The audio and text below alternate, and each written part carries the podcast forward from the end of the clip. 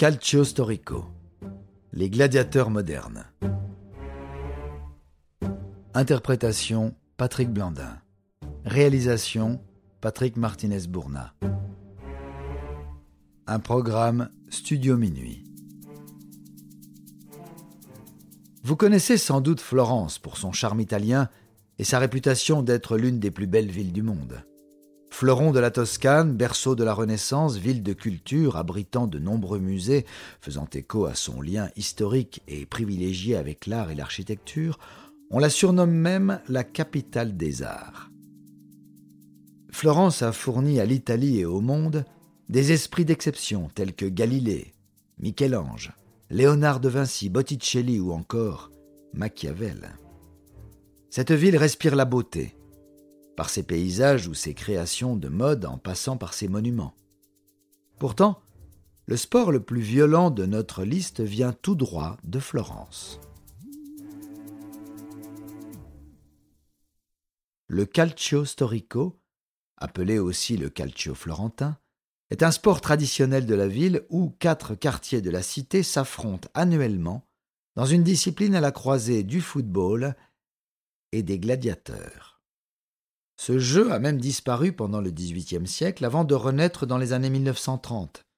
Dans le contexte fasciste que l'on connaît, par un élan nostalgique désireux de renouer avec l'image virile de l'homme italien.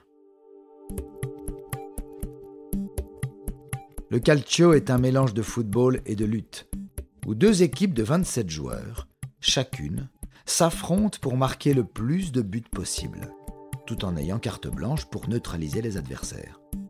Ainsi, le terrain de sable sur lequel se déroule un match a des allures de ring ensanglanté. Même si tous les coups semblent permis quand on regarde un match, il existe pourtant des règles, dont les premières traces écrites remontent même à la fin du XVIe siècle.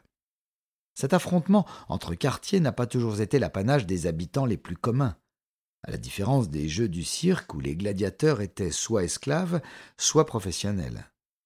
En effet, plusieurs membres de l'illustre famille Médicis ont participé à des rencontres de calcio storico durant les siècles, dont certains deviendront même papes plus tard. C'est aussi la beauté des sports traditionnels qui transcendent les classes sociales où le plus modeste citoyen peut affronter et battre le notable de sa ville.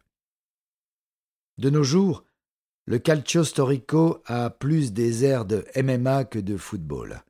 Les coups pleuvent et les rivalités entre quartiers sont très affirmées, donnant lieu à des débordements de violence dépassant le cadre du jeu et de son terrain. Si vous pensez qu'être arbitre de football est difficile, pensez aux arbitres qui doivent contrôler les dérives de 54 mastodontes décidés à marquer leur territoire dans une atmosphère virile et belliqueuse, tout droit issue du Moyen Âge.